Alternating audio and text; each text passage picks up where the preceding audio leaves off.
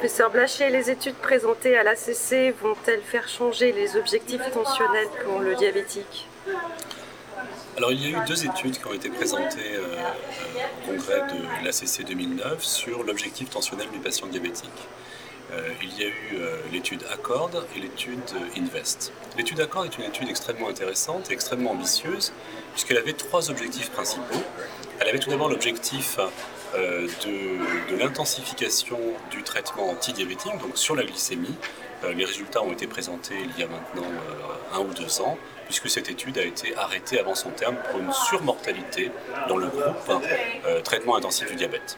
Et puis il y avait deux autres objectifs puisque tous les patients euh, ACCORD ont été randomisés soit dans l'objectif euh, intensification du traitement lipidique, soit dans euh, le bras intensification du traitement antihypertenseur. Les objectifs dans le bras intensification du traitement antihypertenseur étaient extrêmement ambitieux puisque les patients devaient être ramenés à euh, moins de cent vingt millimètres de mercure de pression artérielle systolique versus le bras conventionnel où l'objectif était de moins de cent quarante millimètres de mercure. Et c'est vraiment intéressant de voir, et c'est peut-être le premier résultat de cette étude, que euh, réellement les investigateurs ont joué le jeu puisque dans le bras moins de cent quarante on était à cent trente-quatre je crois de pression euh, systolique et puis dans le bras moins de cent vingt on était réellement à euh, cent vingt ou à cent dix-neuf de pression systolique moyenne. Donc ça veut dire qu'il y avait euh, quinze millimètres de mercure, quatorze millimètres de mercure de différence entre les deux groupes, entre le bras intensif et euh, le bras euh, traitement conventionnel. Le critère de, de, principal de jugement était le même pour tous les, les objectifs de l'étude ACCORD et c'était euh, en fait un critère qui combinait euh, l'infarctus du myocarde, l'accident vasculaire cérébral et la mortalité cardiovasculaire. Donc le résultat principal de ACCORD, c'est qu'il n'y a pas de différence en matière de critère principal de jugement dans le groupe euh, traitement intensif versus le groupe traitement conventionnel. Donc l'étude est négative. Euh, alors, habituellement, lorsqu'une étude est négative, euh, il n'y a pas lieu d'aller regarder le résultat dans les sous-groupes, il n'y a pas lieu d'aller regarder le résultat sur des critères secondaires de jugement.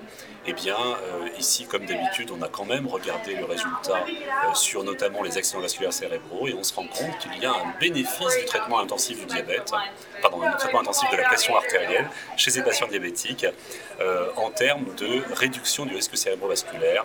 Il y a moins d'A V C dans le groupe traitement intensif que dans le groupe traitement conventionnel. Bon, alors il y a un peu plus d'effets adverses de la thérapeutique euh, chez ces patients. Lorsqu'on traite de façon plus intensive en ouvert euh, l'hypertension artérielle, eh bien on a plus d'effets secondaires, c'était attendu. Euh, il semblerait qu'il y a un peu plus d'insuffisance rénale aiguë, mais moins de macroprotéinurie. Donc est-ce qu'on est sur de la néphrotoxicité ou sur de la néphroprotection? On peut discuter les deux points, euh, mais globalement c'est un essai négatif. Alors euh, je trouve que vraiment cette étude... Euh, Euh, c'est malheureux, c'est, c'est, c'est presque du gaspillage, à savoir qu'elle est clairement euh, sous-dimensionnée. Et c'est vraiment dommage d'avoir mis tellement d'énergie euh, pour tenter de répondre à une question extrêmement importante pour le quotidien de nos patients hypertendus diabétiques et de ne pas avoir suffisamment de puissance pour répondre à la question posée, parce que clairement, Euh, cette absence de différence significative, de, significativement, euh, enfin statistiquement significative pardon, entre les deux groupes, ça peut être bien entendu comme d'habitude l'absence d'efficacité du traitement intensif, mais ça peut être aussi malheureusement l'absence de puissance nécessaire, donc peut-être qu'on ne s'est pas donné les moyens de répondre réellement à la question. Donc euh, voilà le premier élément, un petit peu décevant, et puis le deuxième élément c'est l'étude INVEST. Et là, cette étude a peut-être des critères de qualité méthodologique qui sont inférieurs à l'étude ACCORD. Inférieurs parce que dans cette étude INVEST, je vous rappelle, on était dans la comparaison de deux euh, stratégies antihypertensives chez des coronariens, euh, antihypertensives et antiischémiques, soit l'association I E C plus bêta-bloquant, soit l'association I E C plus verapamil, l'antagoniste calcique. Eh bien, euh, il y avait une, une équivalence des deux stratégies Euh, dans les deux groupes de coronariens. Alors, l'étude INVEST qui a été présentée là euh, au congrès de l'A C C euh, ne s'intéresse qu'aux sous-groupes des patients diabétiques, un peu plus de cinq mille sujets, et puis est une étude post-hoc où on va regarder le pronostic des patients qui n'étaient pas à l'objectif tensionnel recommandé, c'est-à-dire plus de cent quarante de systolique, versus les patients qui étaient à l'objectif tensionnel euh, entre cent vingt et cent quarante, et versus les patients qui étaient euh, au-delà de l'objectif tensionnel recommandé, à savoir moins de cent vingt pour la pression systolique.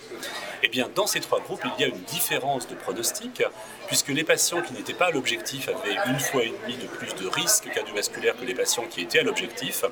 Et par contre, entre les patients qui étaient en dessous de cent vingt par rapport aux patients qui étaient entre cent vingt et cent quarante de pression systolique, il n'y avait pas de différence statistiquement significative en matière de risque cardiovasculaire. Et même les patients qui étaient le, vers le plus bas de l'objectif tensionnel, moins de cent dix, moins de cent quinze de pression systolique, avaient une surmortalité par rapport aux autres. Alors qu'est-ce que ça nous amène cet essai ? J'ai envie de dire malheureusement pas grand-chose, parce que, encore une fois, c'est une étude en sous-groupe d'un essai thérapeutique qui a été designé pour toute autre chose, euh, et puis c'est euh, euh, de l'analyse post-hoc, et puis en plus, ce que je n'ai pas dit, c'est que euh, on ne s'est pas euh, limité à la durée de l'essai thérapeutique, mais il y a eu une période de suivi après l'essai thérapeutique où les traitements étaient donnés en ouvert, euh, et donc vraiment, je crois que le niveau de preuve euh, amené par cette étude est, est vraiment très faible. Euh, en tout cas, les investigateurs concluent sur le fait qu'il n'y a pas euh, de, de, de preuves formelles pour abaisser la pression artérielle de nos patients diabétiques en deçà, diabétiques coronariens, en deçà de cent vingt millimètres de mercure, et qu'il y aurait peut-être un effet délétère chez ceux qui ont la pression artérielle euh, la mieux contrôlée, c'est-à-dire cent dix ou cent quinze millimètres de mercure.